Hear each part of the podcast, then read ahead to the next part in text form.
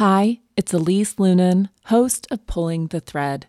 I'm thrilled to welcome today's guest, the wonderful Geena Rocero, author of Horse Barbie. Vet bills can be expensive, but Spot Pet Insurance can give you up to 90% cash back on vet bills, so you can worry less about high vet bills. Yep, up to 90% cash back on vet bills for unexpected accidents, illness, and even routine care. And with Spot Pet Insurance plans, you can go to any vet you want in the US or Canada. There's no network you need to stick to, so visit your favorite vet and you can save money on expensive vet bills. That's Spot Pet Insurance. It's no wonder Spot is America's favorite pet insurance. Visit spotpet.com for a free quote today. For all terms, visit spotpetins.com slash sample dash policy. Spot Pet Insurance plans are underwritten by either Independence American Insurance Company or United States Fire Insurance Company and produce Spot Pet Insurance Services, LLC. This is an independent ad from Spot Pet Insurance Services, LLC.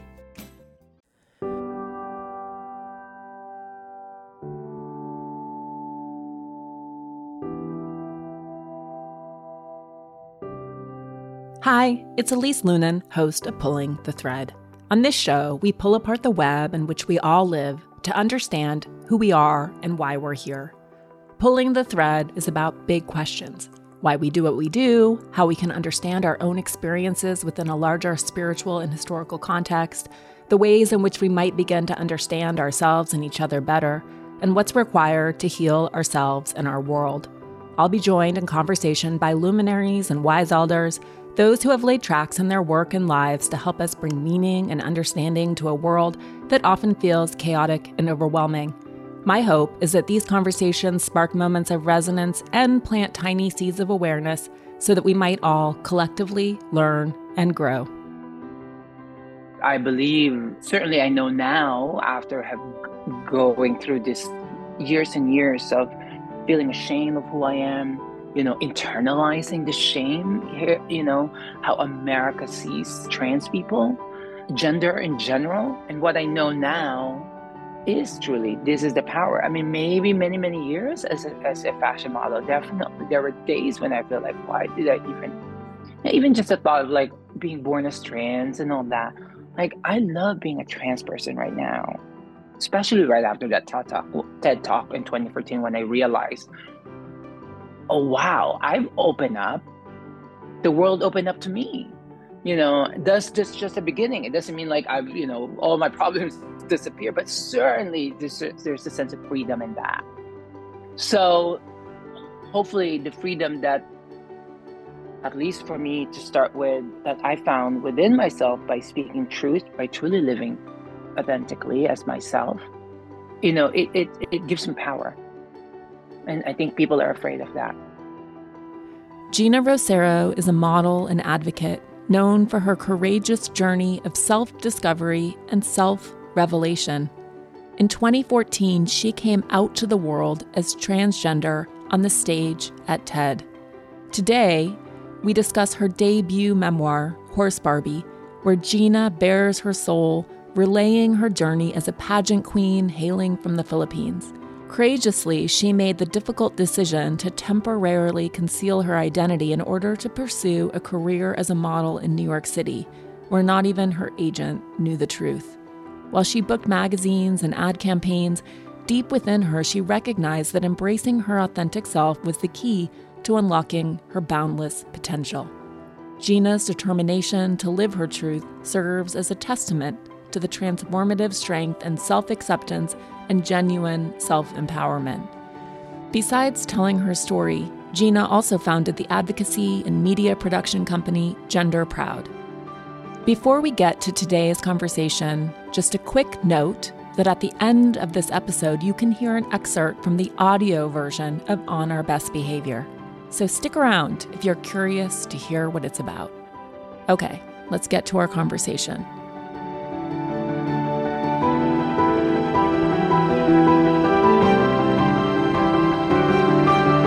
Congratulations.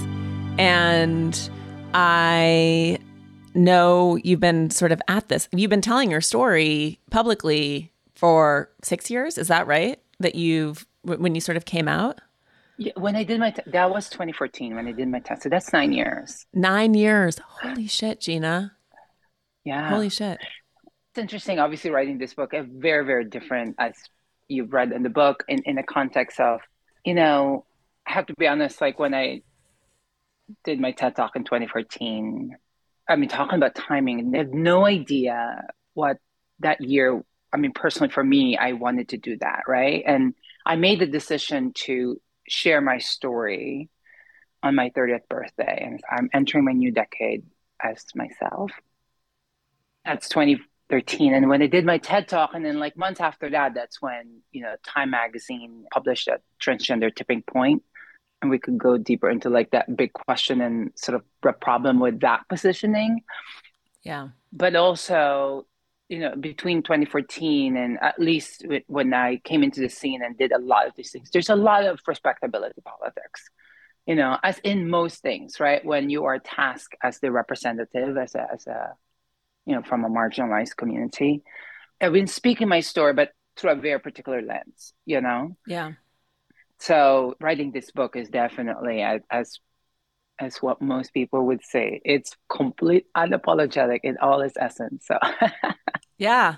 I thought it was so illuminating and in a way I was sort of ashamed at how little I know about like I learned so much from you. Thank you. Like your the way that you talk about sex so openly and your Maserati of vaginas and, you know, that was really eye opening to me. I hadn't, I might be sexually naive, but like I didn't know, for example, that that it is so indis- it's essentially the exact same. No one would know unless you out yourself.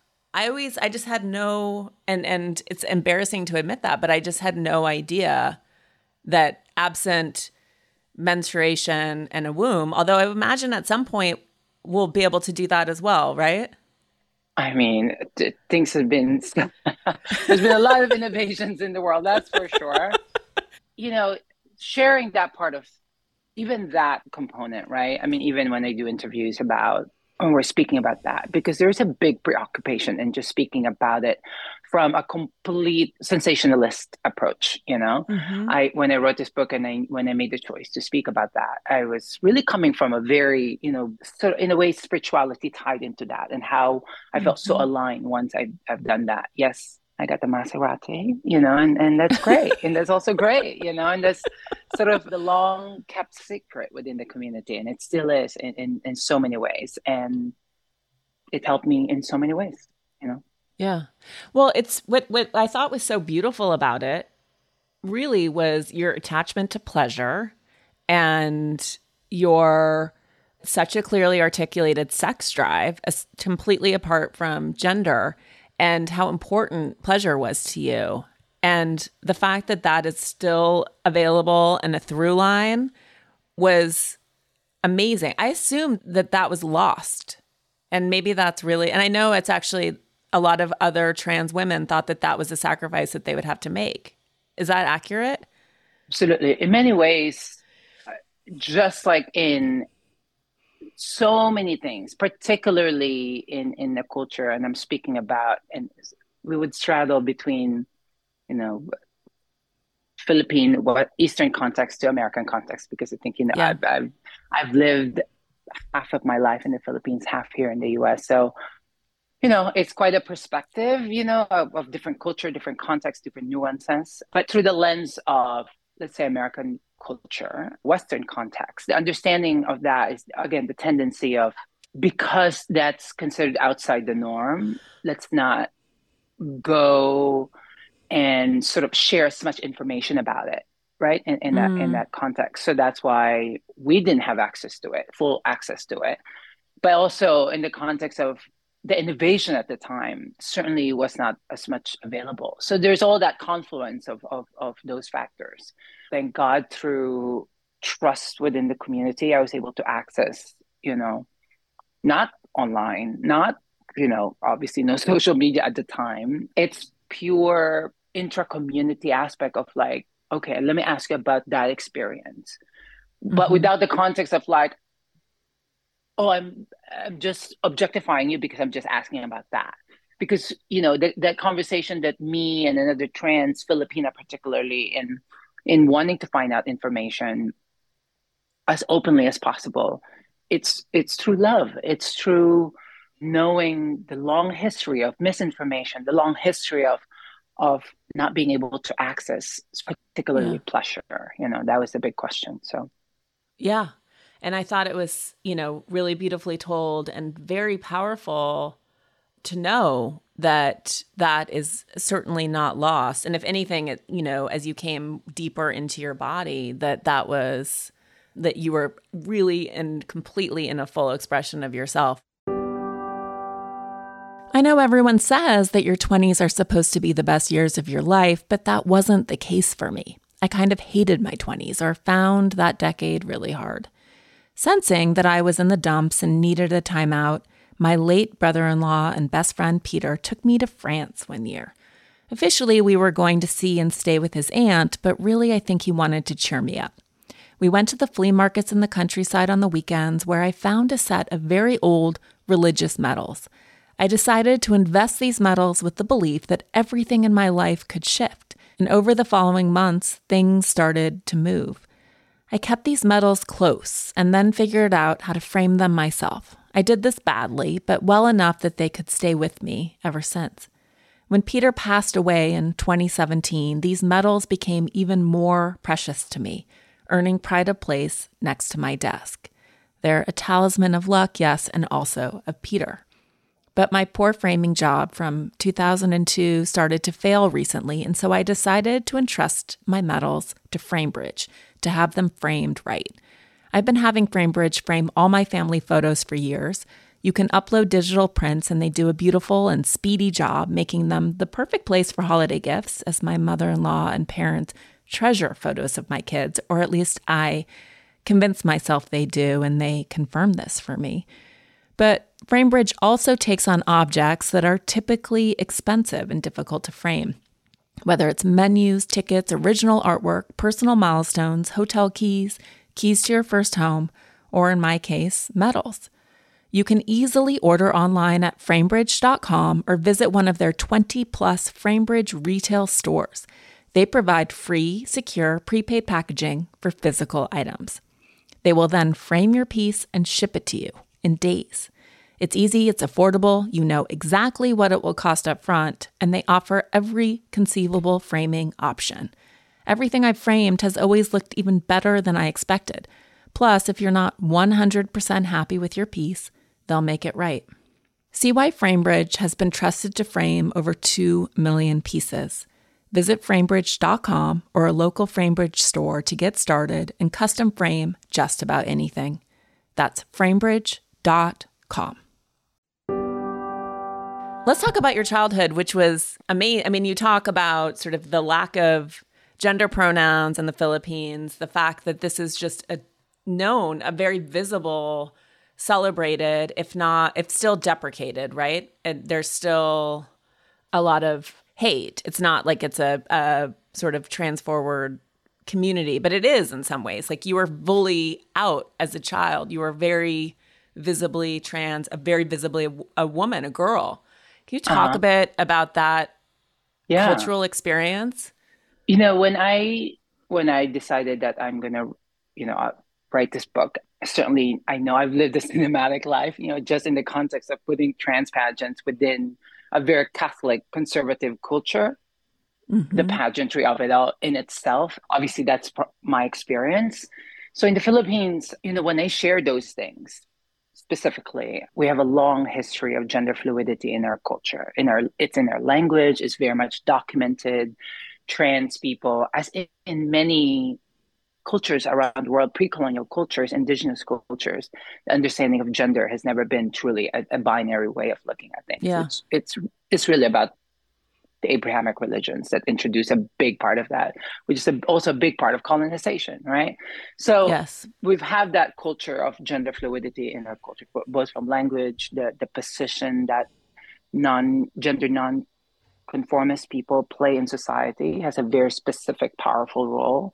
In the Philippines, we have, again, there are so many dialects and they're usually the advisors to the local queens and, and, and kings or the spiritual leaders or someone who's believed to have access to the divine, right? That's that's yeah. a role. So in the Philippine context, so imagine when 1521 Ferdinand, Ferdinand Magellan got to the Philippines, does the introduction of, you know, Catholicism, Christianity, and and uh, and but also as a tool of colonization.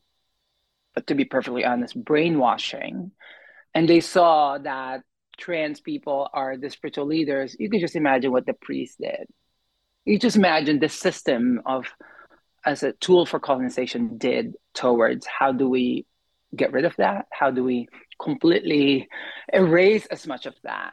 So with you have that context, right? And then obviously for 333 years we were a colony of Spain. That's the introduction of the fiesta celebration, the, the introduction of Christian calendar, right? The, the, the celebration of all that. And then in 1898, we were bought for Philippines was purchased for 20 million by United States from Spain. Thus, again, entered this new influence, and for 50 years, we we're an American colony. And then the early 1900s does the introduction of beauty pageant, like the concept of a beauty pageant on stage was introduced in the Philippines. So you have that confluence of those forces. And to what it is now, that is why we have this very vibrant trans beauty pageant culture, meaning usually when we have to celebrate a particular saint or honor a patron, like for example, downtown Manhattan, we're celebrating the fiesta of St. Peter, right? And usually that's a five day celebration. And usually on that fifth day, as the main celebration that usually falls on the Sunday, the main event is a transgender beauty pageant. And usually that's like on the street, the stage is being built, and most of the time it's right in front of the church. Right? The whole family's watching it. So when they say these things, people, oh, you mean it's accepted? It's tolerated, you know, it's still seen as an entertainment. For us, mm-hmm.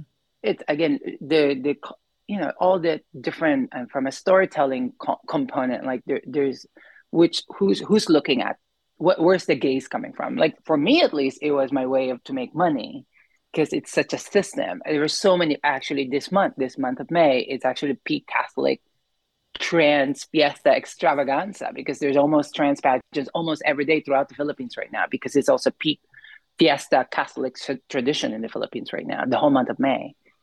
So yeah, when I say that, I like to offer that nuance, which is as I mentioned in in the book, and in many ways, trans people are culturally visible like mainstream visible, but we're not politically recognized. There yes. are no rights for trans people. We can't change name and gender marker. There's a comprehensive anti-discrimination. There's still to this day, majority of affirming cares are still DIY. It's still through community. Yeah, there's some changes, but still very much DIY. And that's where you're accessing hormones sort of through a network and you're not under the care of a doctor, et cetera there are some like initiatives that have popped out, but not as a system as part of you know the introduction of this is how you actually do it. There's some you know testing programs in the hospital, but not like I said. There, it, this is 105 million population in the Philippines, you know, and in the community that you know or organizations that I'm still in touch with, I work with, they were like, we're barely like a dozen organization, medical organization that supports you know as a system comprehensive approach to this in, in, a, in a population of 105 million people. Yeah. I want to come back to sort of the spiritual shamanic component of this, but we'll put that in a parking lot for now. Cause then you follow your mom. That was sort of, that was heartbreaking that your mom had to go first. I'm glad you guys are on, I'm assuming on opposite coasts still, but on the same continent again. But then you sort of you enter a, a sort of parallel reversed universe, right? Where you are able on your identity card to say that you're female in the United States and nobody clocks you, to use your language, as trans, right? So you're back in the closet and recognizing okay, how let's unsafe. let's, let's, use the term wabuking. I want you to say it. Wabuking. Wabuk- Yes, Is that bad? I'm Wobble I'm, King. i am unclockable, darling. You know? Wobble King, unclockable. So yeah, so there's no. this isn't. You know that was fascinating how you talk about being at home in the Philippines and everyone. You're not Waba King at all. Everyone recognizes you as trans, and then you go to the United States and you are Waba King. Nobody knows, which is really interesting cultural commentary, particularly at that time, right? This is 2000 ish and sort of back in the closet, back or in the closet for the first time. You had never really been in a closet, right? No, it's yeah. So when I moved to America, first California, right, San Francisco area, and specifically i moved here because i'm able that's what my mom told me that i'm able to be recognized as a woman here in my legal documents and mm. when she's because i was i had a different trajectory i thought i was going to be in, in japan and continue that life because that's what you know what many trans people did but my mom said that to me so i was like i'm moving to america but when i moved here i experienced the reverse it's politically recognized, right, on, on documents and and access to certain care, but there's no glamour. There's no cultural visibility. I was like, where is the trans beauty pageants? Like the way that we have it in mm-hmm. Philippines. So it was a, an it was a reverse as a 17 year old, the cultural shock of what do I do? And the first representation that I saw on television, you know, trans people was Jerry Springer as a as a TV show, mm. and it's a particularly poignant. I'm, I'm, sharing all this. You know, he recently passed, and I respect as as well. You know, of a person, but also there's this other side. You know, for so long that show and the ethos of that show represented in, in, in a way I'd say encapsulates American understanding of gender, American understanding of like what what are the types of people, lived experience, and identities that that should be ashamed of. And at the time, definitely we were we were the target. Still is the yeah. target, but certainly at the time was like that's the only thing that I saw, and then completely affected the way I saw and the way I felt, you know, about who I am. I mean, shame definitely even more so sunk something deeper into who I could become. You know, I mean, in hindsight, I definitely now know that this country that promised me, you know, freedom to be who I am, there are conditions. Freedom to not be fully, fully yourself. You know, freedom at a point that the we could only tolerate. You know, so yeah, I I've forgotten that horse Barbie on on stage, that spirit, that power, that that essence and, and that beauty and that sort of magic that I, that I had as you know the most prominent trans beauty queen at 15 to 17 the diva I lost that and I've forgotten about it until mm. you know when I decided that I'm really going to move to New York City and pursue this after many many years I you know I had to listen to that voice again of, of as an artist as a performer to do it and I, I had to move to New York City yeah. I want to talk about your New York City sort of life and career. But before that, for people who don't remember sort of the Maury Povich, Jerry Springer roadshow, those talk shows, I don't know how I remember these. So it had to have been with some frequency this exposure of a man typically learning that his girlfriend was, it wasn't even trans, it was, oh, your girlfriend's a, a man right? And then the sort of quote unquote shock horror of the revelation, the crowd going wild. I mean, this was common. This was a frequent, I don't know how often they did it, but it was up there with sort of the other transgressive sins. Like your boyfriend or girlfriend has another family or, you know, whatever it is that they was their whole sh- shtick, which was the one of the most powerful for Geraldo. Like those were crack for our culture and it's really sort of the fear that this stokes, right? Because when you're in the Philippines and you're clocked or mawa, mawa mawa wabuking uh, well wabuking but not wa- wabuking yeah yeah yeah booking, booking the opposite yeah, yeah. and you're in sort of in your sexual self and you're hooking up with people, it's all known. But in America, you're plagued by this like this incredible fear component and what's what happens and continues to happen to trans women in particular in our country being murdered. But this like if you the fact that men are so uncomfortable with their sexuality or this culture is so uncomfortable with sexuality, right? And that if someone and clearly you're gorgeous, that that becomes a weapon that's used against you for people who are scared of the possibility that they really want to have sex with you, right? I mean, it's such a terrifying it's already scary to be a woman and then it's sort of an extra level of weaponization against you. I don't know it had to have been really traumatic, Geena. It was, you know, I mean, you know, this country is founded in puritanical belief. So anything yeah. outside, again, outside of what was considered upholding this story, this narrative of who are allowed to be fully as themselves, which I think yeah. we now we have better language. I mean, now we could say that it's this heteronormative white patriarchal identity, right? If it goes outside that, shame, shame, shame, shame. Be ashamed. That's something to be ashamed. Let's completely like not even acknowledge it. Through that, it's all these things that we're talking about.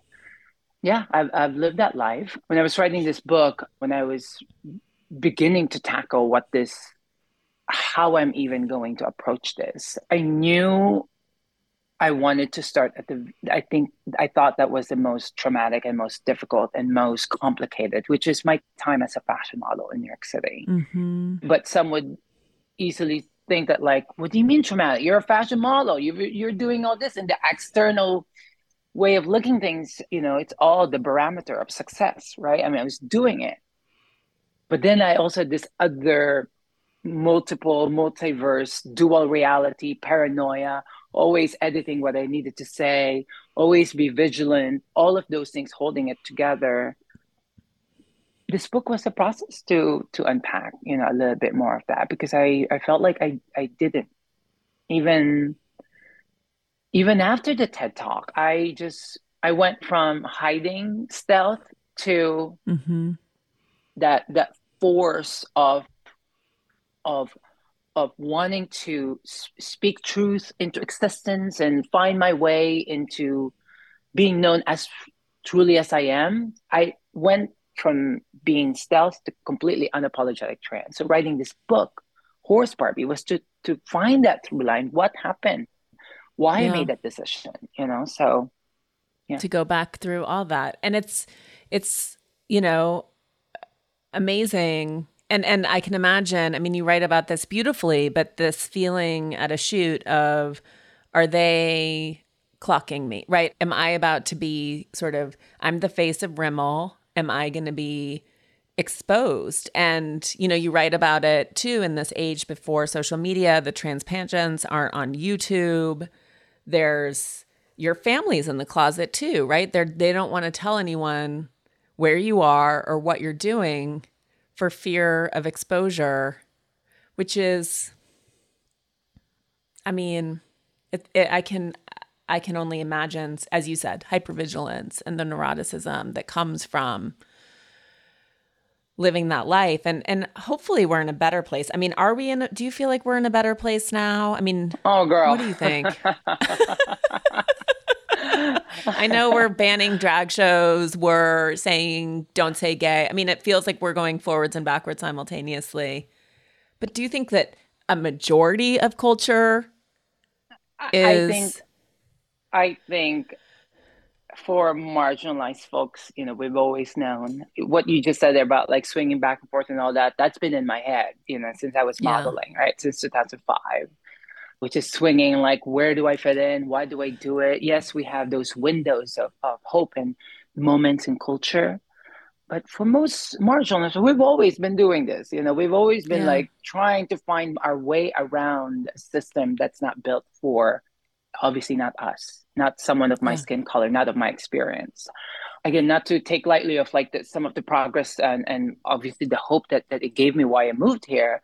Is it better? Certainly I don't know. It, it's it's tough. I, I I get asked this question all the time, and there's uh, not in podcast. I think in podcast I, I love because you really get to really expand on things. But when you're you know asked for like the quick sound bites, mm-hmm. there's a mm-hmm. tendency of just just comment on on the freaking statistics, and I I'd like to say I try to reject that in as much you know because I'm as also someone who's who's you know in a way also became a little bit of like a policy wonk, you know, to really understand what I'm advocating for. I know the power statistics, but I know the life affirming power of seeing the humanity behind those numbers, behind those statistics, right? And that's yeah. when I'm speaking about this, I just want to honor the lived experience, the lived experience, mm-hmm. particularly the most vulnerable, trans youth, trans youth of color, yeah. and on all those contexts. So I want to honor them in the sense that yes, it it is tough and it's difficult. If I could offer one thing, at least for me and my experience and and where I'm from and and and the culture that I grew up with, it is really the power of community. You know, and that mm-hmm. I'm not speaking about community like you have to sign up for a membership community, you know, and or you have to pay for a membership community. I'm not speaking about that because it's also, you know, rooted from my lived experience is that Philippines is a communal culture. You know, when I moved here and the whole idea of like you are an individual and everything revolves around you, it was like, what? You know, I that was the um, the craziest thing that I experienced and obviously affected the way I I I viewed myself and the viewed my immediate world you know, in, in the Philippines, you don't exist as an individual. You're always a reflection of your community. We have this virtue yeah. called kapwa, which is really this virtue kapwa is all about, and that's embedded in, in Filipino culture, embedded in you know Southeast Asian culture, majority of culture that's non-Western, is that this virtue, particularly called kapwa, is basically what it means is like your inner self always shared with others. Mm, you know? Beautiful. I woke up at 2 a.m. last night drenched in sweat, throwing bedding off of me. Every pet was also on top of me, which probably didn't help. Many nights I have the opposite problem where I'm hunting in the hall closet for extra blankets in the wee hours because I'm freezing. In part, this is because my husband and I have wildly different sleep temperature preferences, and I'm cold because he's left all the sliding doors in our house wide open. But there's actually a solution I've come to learn. And I'm all about a sleep solution because we know how important good, uninterrupted sleep is for every facet of health. Have you heard about ChiliPad by SleepMe? It's a bed cooling system designed to revolutionize the way you sleep naturally. The ChiliPad bed cooling system is your new bedtime solution. It lets you customize your sleeping environment to your optimal temperature, ensuring you fall asleep, stay asleep, and wake up refreshed. ChiliPad works with your existing mattress. It's a water based mattress topper that continuously controls your bed temperature from 55 to 115 degrees. You can also choose a different setting than your partner so you each get what you need. What I want? A cool mattress with piles of blankets on top. ChiliPad believes sleeping at the optimal temperature helps people naturally reach their highest potential physically and mentally visit www.sleep.me slash thread to get your ChiliPad and save up to $315 with code THREAD. This offer is available exclusively for Pulling the Thread listeners and only for a limited time. Order it today with free shipping and try it out for 30 days. You can return it for free if you don't like it with their sleep trial. Visit www.sleep.me S-L-E-E-P dot me slash thread because you're not just investing in better sleep, you're creating a better life.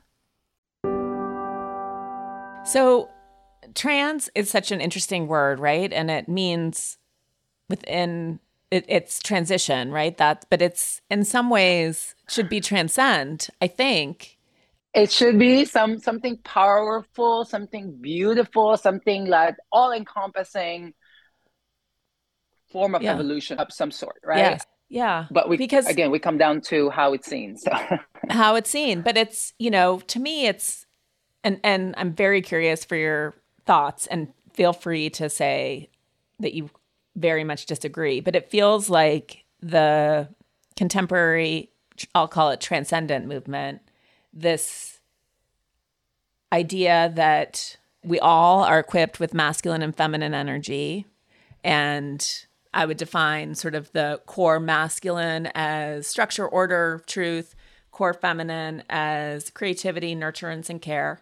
These energies are available to each of us They have nothing to do with gender, although we're conditioned, particularly in a Western world, to say if you're female, you must be caring, you must be in your feminine. Although most women are definitely in both, much more easily, I think, than many men. And we're being called to recognize sort of this next stage of evolution. There's your sexuality, you know, we're sort of maybe starting to clock like sexuality and gender not the same thing. And now, what I would love to see is gender and masculinity and femininity not the same thing. Curious about your thoughts on that as someone who is transcendent, but as someone who also comes from a culture where you has more gender fluidity, has more. Do you have you experienced that, or do you feel like in the Philippines there's still that binary as well? in the Philippines, especially how I grew up, we grew up a very, very colonial mindset. You yeah. know, obviously the the religion influence, the American language influence. You know, our systems of government is based from you know when we were a colony of America. Still very much op- operates like that. So you have that factor, right? So in so many ways, depending on where you are or obviously the, the concept of, of access and class to actual literature that honors our pre-colonial identities you won't be able to easily access that certainly it didn't i didn't realize this quickly you know i had to leave yeah. my birth country philippines for me to know this Mm-hmm. And it, is it advantage or disadvantage? I don't know, but certainly that's what happened. I had to leave my motherland in order for me to truly understand it. But given with what I know now and what I know, some of the through line of that, looking back to how I grew up, even just the whole concept. I know we talked about earlier a little bit on the gender binary and uh, pronoun. Like every I think it kind of encapsulates this because certainly I experience this. I still experience this. I still say it. A Filipino who's born and raised in the Philippines, when you move to America or like when you speak English, I could easily call you he, she, the, you know, not mm-hmm. because it's an intention, because I just don't know how to put things in binary every yeah. Filipino who moves to America calls you Hishi. I still give me a couple of tequilas, girl. I would be like he, everybody, you know. Still, when I speak in Tagalog with my family, obviously we don't have gender neutral. We have the word called siya, and it's like for everybody. It's inclusive of everything. But when you speak English, it's very binary. So even that, so that that's an encapsulation of that experience. And I think one way to to look at this current cultural climate that we're seeing right now, and yes, I want to honor, as I mentioned, the, the lived experience of, of the people that are being attacked, because you know, and and and make sure people are safe, make make sure people has that emotional, psychological, mental support. But at the same time, you know, finding that how that young trans person hopefully to access still to be able to dream and and do things that they're truly passionate about. Like those are the things that are like i think the most immediate thing that that i i would like to acknowledge and hopefully people have access and figure out ways to do that. But i think the deeper aspect here is that if we're speaking about the people that are specifically doing this particularly the really conservative right doing this which is how do we harness as much power by minimizing other people's power. It is truly because I think trans people and gender nonconforming people has that power. And they're too afraid of that power that they've been for so long, anybody that that that sees gender as this very rigid binary. Anything outside of that story that you've been told and you've been led to believe is that immediate almost like fight or flight situation that like I will kind of I will minimize that, I will squash that, I will prevent that by you know creating these systems of laws so that they could stay there you know? Mm-hmm. that's what i believe. I believe certainly i know now after have going through this years and years of feeling ashamed of who i am you know internalizing the shame here you know how america sees trans people gender in general and what i know now is truly this is the power. I mean, maybe many many years as a, as a fashion model, definitely there were days when I feel like, why did I even, even just the thought of like being born as trans and all that. Like I love being a trans person right now. mm-hmm. especially right after that TED talk, TED talk in 2014 when I realized, oh wow, I've opened up. The world opened up to me. You know, does this just a beginning? It doesn't mean like I've you know all my problems disappear, but certainly there's a, there's a sense of freedom in that. So hopefully the freedom that at least for me to start with that i found within myself by speaking truth by truly living authentically as myself you know it it, it gives some power yeah and i think people are afraid of that no listening to you i mean i remember sort of living through my older brother's gay and living through his coming out at a time of a lot of extreme homophobia dangerous homophobia in this country too and recognizing primarily in the people who were extremely homophobic oh it's because you you are a little gay and you're scared of this in yourself. Like you you meet at the time particularly you would meet some of these hardcore right wing or, or be in their presence and be like oh you're this is all you know a self this is an, a mechanism of hating yourself. This is fear of yourself that you are projecting onto other people. And hearing you talk about that too sort of the the loss of power but i also feel like so much of it is that you know i think probably everyone is a little trans right? And for a lot of people recognizing that in themselves is is difficult right or scary to be like oh i i do feel my feminine or i i personally have always very much felt my masculine you know i was a major tomboy i never felt like i had been I was really a boy, but I definitely was very conscious of I am not a girl in this way, right? So curious about that. Like, do you feel living sort of within a fluid world? Obviously, we're all arranged on the spectrum, right? And how much of that is born out of that fear of their own attraction or their own fascination or their own tendency or feeling that they are not this masculine male, you know, 100%. It's very, yeah. Speaking again in the American context of always wanting to put things in a box, stay there in a box, diagnose it in a, in a sense, even. And I remember this conversation with our mutual friend, our dear, dear mutual friend, Jennifer Rudolph Walsh. Mm. I remember one of our early conversation with her and I remember she's she mentioned to me that, you know, I've never seen it in that way in that context. I mean, this is many, many years ago, obviously, that yeah, it's all about the spectrum. It's about why would we not allow people to have choices on that spectrum of choice and beauty and and and freedom, you know? And I mm-hmm. think that's what it's about. You know, we're not saying, I certainly am not saying that like you will never have gender or like complete disillusionment of like oh my god there's no more rules it's just about having the freedom freedom if you want to stay in this whatever in your expression and maybe the next day you want to be in this moment. And maybe you're just swinging back and forth and having fun and dancing around and having the best time. Or maybe you really are just staying here. But because mm-hmm. you're just staying here you should not not allow these people that's dancing around to have a good time. You know maybe you're seeing them have a good time. Maybe you'll join them and have a good time you know in that context. That's how i see it. Mm-hmm.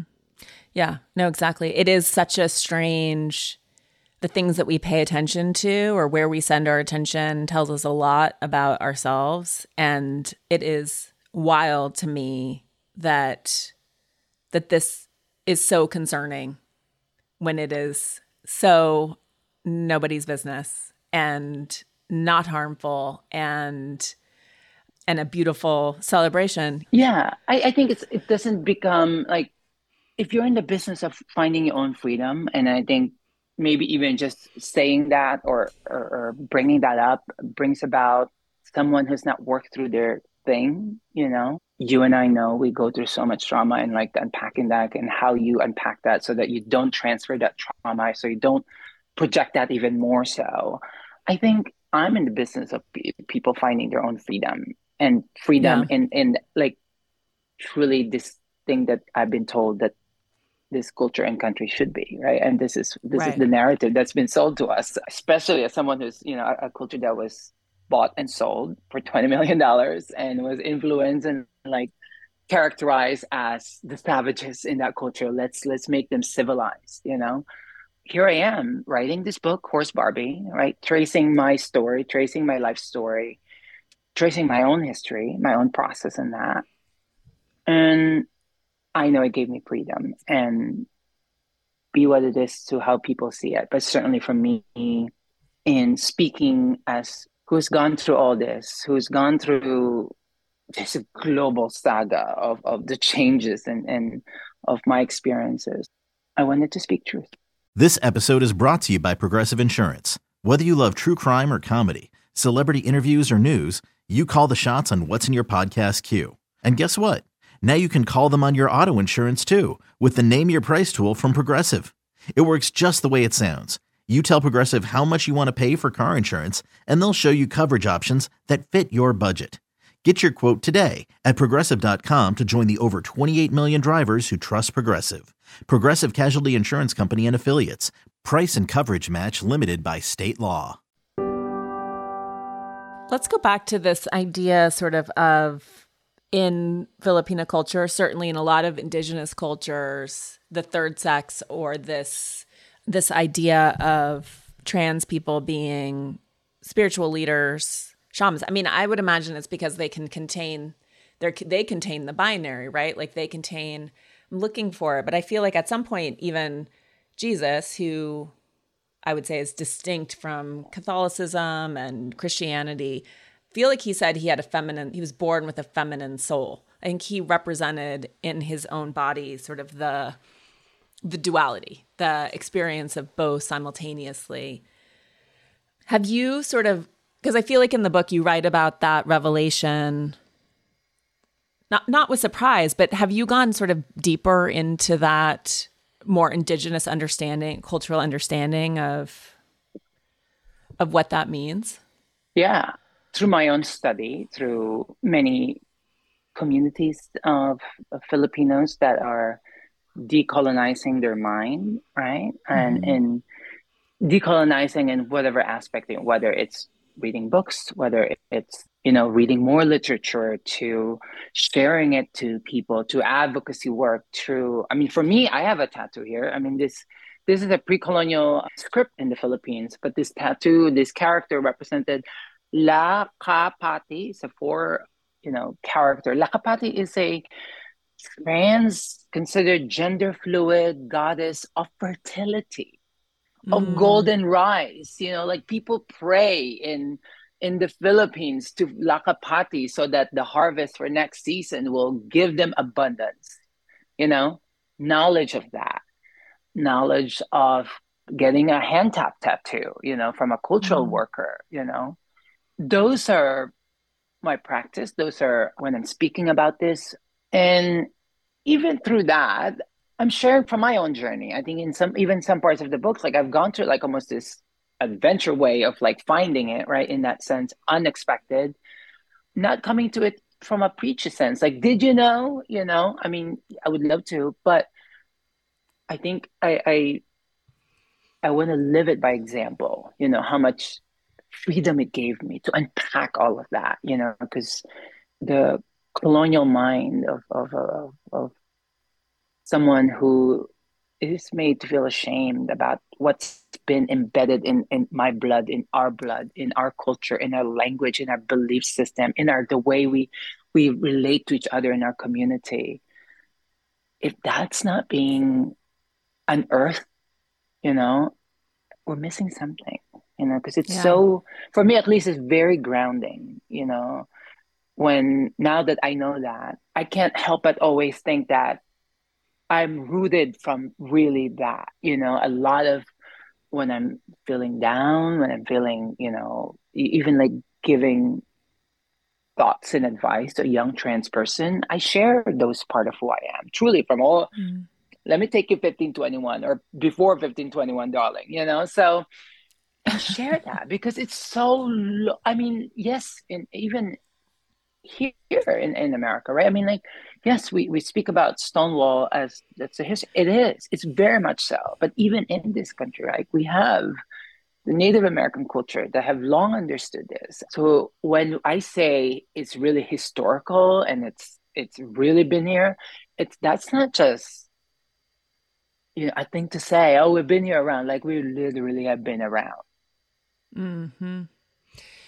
I know you've been carrying this torch for a decade, right? Almost a decade since your your TED Talk, which was, you know, an opportunity to be yourself fully in the world. And now Horse Barbie is out. At a point, is there a point when you are when you want to pass the baton and say, I know this has been sort of the primary part of my identity, but now I'm ready for like the next part of my life where I, this isn't the, the organizing principle of mm-hmm. everything? I'd say this I have asked that question quite long ago, and it's been many, many years since sort of, I think, living my life fully is the, mm-hmm. the best advocacy successfully in my own terms is the best advocacy one I'd like to consider for you know for myself. But certainly right after that TED talk, I, I launched an advocacy campaign. I traveled the world. I worked, you know, at the UN. I worked with President Obama's State Department, like traveling in those places to speak about this, to put a to put a face on on the policy and the experience, right? And after a few years of doing that, I got really exhausted mm-hmm. spiritually because I felt like I've entered a different trap. You know, I left the trap of being stealth, right, where nobody knows I was, I was trans in the industry specifically, or you know, obviously my my line of work. But then I entered this thing of advocacy, and it, at least in that level of you know, as usually the only trans person in the room, the burden of representation, right? Mm-hmm. I think I asked. I joke about it now, but certainly I think let's just say because I think it kind of encapsulates it. Like felt like I had my Angelina Jolie moment, you know, from modeling to like, I'm speaking at the United Nations. And I did, right? And I did that. to like two years of doing that, I was like, I cannot do this. I'm gonna be like, I'm an artist. I wanna I wanna tell more stories. I'm gonna have a production company. Let me be like Tyra Banks and start a production company. And I did that, you know. And I think that question that you asked me about, like, even the thought of passing the baton, it's more like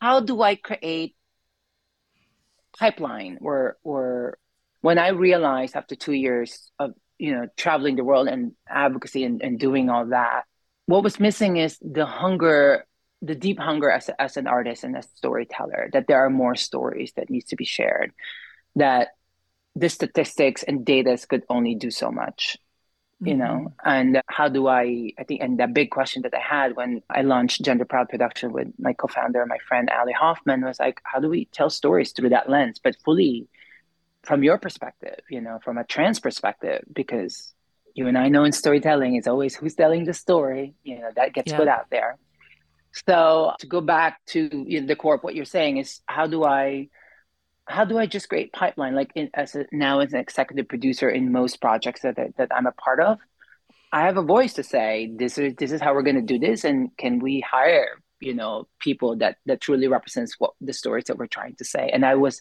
I was a witness to the power of that many many times. So that's what I'm about. Not necessarily like how do I pass the baton, but really how do I bring people with me? Because I think the the bigger questions of the, being the only one in the room maybe when I wasn't conscious of it yet, you know, I was and I think maybe this this is sort of like scarcity mentality of like I want to be the only one, you know, and be that, you know, that ego based, achievement based, individualist based, you know. I think I I came to realize like I'm the only one. There's, there's a problem here, you know. And the next yeah. question is like, how do I keep that door open and bring everybody with me, you know? I like that shift that you mentioned too of sort of like being the lens, the lens of Geena and your own specific perspective rather than being always needing to be the thing where the most quote unquote interesting thing about you is trans and sort of shifting that from like actually no let's just i'm going to be sort of the not the gauze but the sort of like this is i'm going to bring you into a whole world of experiences that are just different and interesting experiences that to me feels like a shift that a lot of people in social justice work are hungry for. Like, no, let's just change the camera to a wider aperture and a different lens and not make this the thing only. I don't know if I said that well. No, it's uh you do that by completely giving people that control to take over that yeah. that that lens.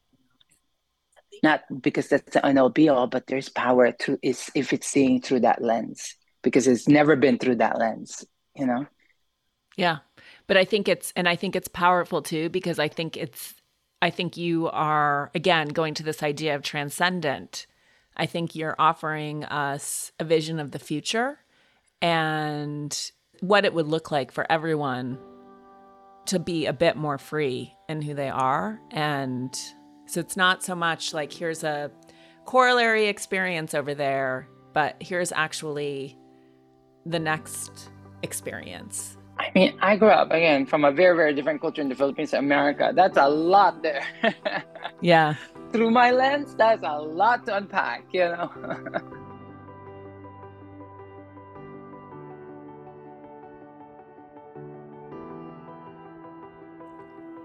well, Geena Rocero is a delight, and her new memoir, Horse Barbie, is an important read. And she is an incredibly generous storyteller as she explains the really full experience of who she is. I found it incredibly eye opening and illuminating, and honestly, a celebration of her body, her pleasure, her sexuality in a way that's honestly quite rare.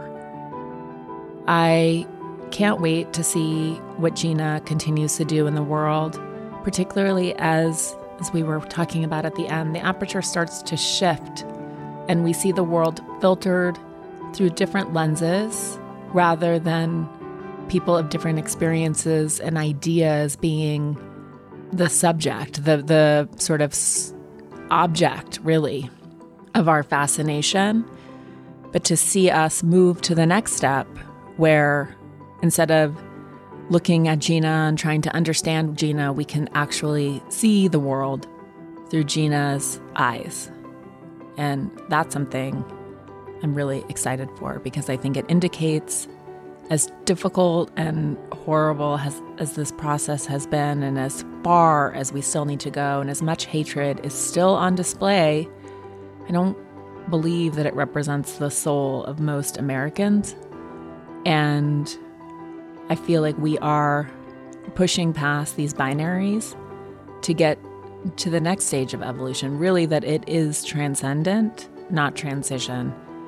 And through that, we'll find more freedom, more allowance, more understanding of ourselves and each other, and a clarity about who we've been and who we are and who we will continue to be.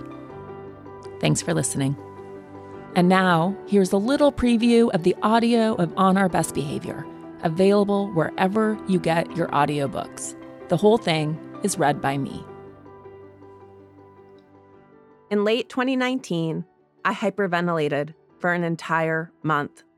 I could not take a deep, complete breath without yawning because, ironically, my lungs were oversaturated with oxygen. Hyperventilation is a classic mix up between the body and the brain that I had been experiencing on and off since I was in my 20s. The first time it happened, I went to the emergency room thinking I had hours to live before I asphyxiated and that I needed to be intubated stat. The doctor advised me it was all in my head and sent me home with a pat on the back and a Xanax prescription. This recent spell was different.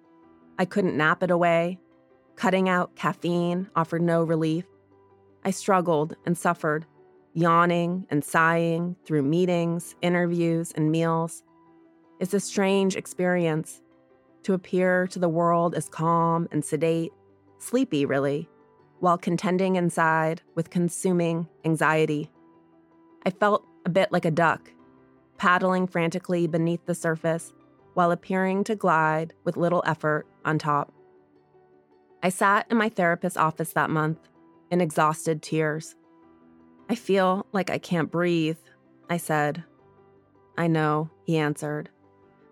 It's like I'm suffocating, like I've been buried alive. Where is it in your body? It feels, I said, as if something is sitting on my chest, and no matter what I do, I can't get it off. That sounds really scary. We sat quietly. I'm just so tired. I don't understand. I try to do it all right, to be perfect, to be everything for everyone. I pause to breathe before rushing out. Why isn't that enough to give me some space? What more can I do to push this thing away? I stopped, then asked, Do you know what it is? I don't, he offered, but I understand why you feel urgency to figure it out. Is it the weight of my unreasonable expectations? I asked. Am I putting too much pressure on myself? Neither of those statements feel true to me, but you know me well. He looked at me. I think you are trying to live up to some sort of saintly ideal, yes, but I think it's deeper. That if you feel like you're good enough, you'll be safe from judgment, loved. This observation hit right in my clenched heart. So, what is sitting on my chest exactly? I asked.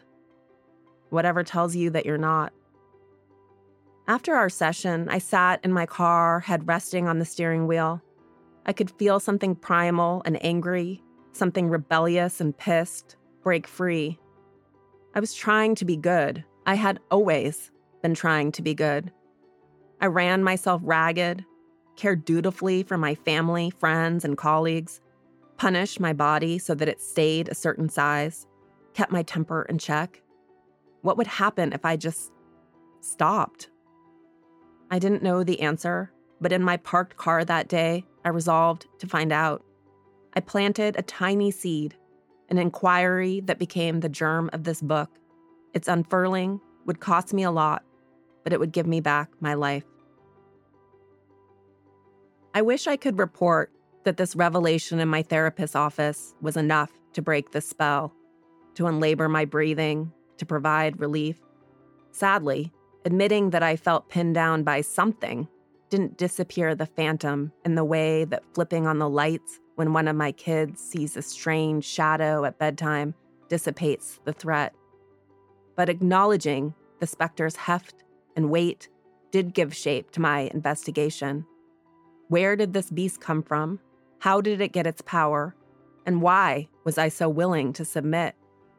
I began to trawl through history to locate the early murmurs of when goodness and acceptability were conjoined for women.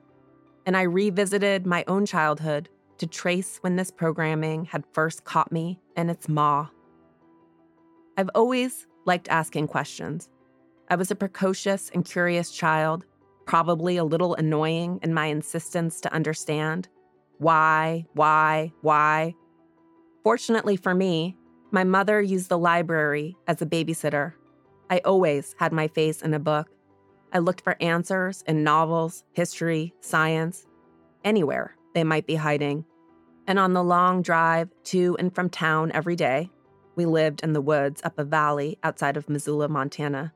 My parents played NPR's All Things Considered, so I listened as masterful radio journalists like Cokie Roberts, Nina Totenberg, and Susan Stamberg used their questions to make the world more comprehensible.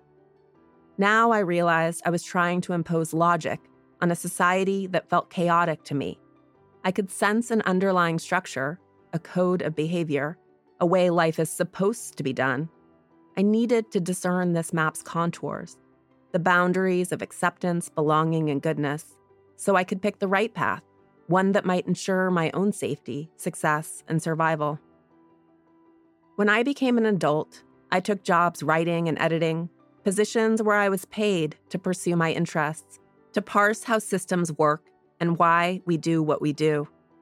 I've interviewed hundreds of deep thinkers and cultural influencers, doctors, scientists, theologians, therapists, activists, politicians, historians, healers, actors, poets, and journalists about what it means to be human. In the past decade, I've spoken to Bryan Stevenson, the death row defense attorney who argues that we are better than the worst thing we've done, that no one deserves to be someone else's executioner. I've spent time with Laura Lynne Jackson, a famous psychic medium whose ability to channel the dead suggests we are part of a much larger energetic story, that we don't vanish but endure, that we are here in Earth School to learn, evolve, and grow. I've chatted with legendary historian Mary Beard about the silencing of women in literature throughout history, physician Gabor Mate about how intergenerational trauma drives addiction, U.S. Surgeon General Vivek Murthy on the epidemic of loneliness, historian Isabel Wilkerson about our unseen but pervasive racial caste system, marriage therapists John and Julie Gottman about why some couples are destined to divorce, and many, many more authors, philosophers, artists, and academics. If someone can offer an insight or clue into the human condition, I'll collect it, add it to my web. As I've reflected on these conversations, I've come to realize that on some level, everyone is saying the same thing. We all struggle to be known, to express the truest, most tender parts of ourselves, to feel safe enough to bring our gifts to bear. We wonder who am I? What do I want and need? How do I find my purpose and serve? Our greatest imperatives are to belong, to love and be loved in return. Yet life gets in the way. Sometimes interference comes from tangible constraints that are outside our control traumatic childhoods, systemic injustice, natural disasters. But more frequently, the barriers that keep us from full expression of our potential are intangible. These are whisperings of self doubt, limiting beliefs, or social constructs of roles and responsibilities. What's appropriate for each of us to want and to do? These gossamer threads tie us up or pull us along like marionettes. They are the long tails of cultural programming, a legacy that clings to us as we move throughout the world. Thanks for listening to this week's episode. You can find show notes and full transcripts of the episodes at theelisepodcast.com. While there, please sign up for my Substack newsletter. I send a short note every Wednesday about topics that are aligned with this show and a deeper dive on Sundays. Or follow me on Instagram at Elise Loehnen. Meanwhile, if you haven't already, please pre order my book coming May 23rd. It's called On Our Best Behavior The Seven Deadly Sins and the Price Women Pay to Be Good, and it's an exploration of the ways we've been programmed to police ourselves and each other. I'd also like to give a huge thank you to my sponsors who make this show possible. Please support them the way they support this podcast. This has been a presentation of Cadence 13 Studio. If you enjoyed this episode, please listen, rate, review, and follow Pulling the Thread, available for now for free on Apple Podcasts, Spotify, Audacy, or wherever you get your podcasts. I want to give a shout out to Phil Svitek, Lauren LaGrasso, Mary Kate McDonough, Ali Brockman, and the entire Cadence 13 team for producing these episodes, and to Valera Doval for my key art. Take care of yourselves. I'll see you next week.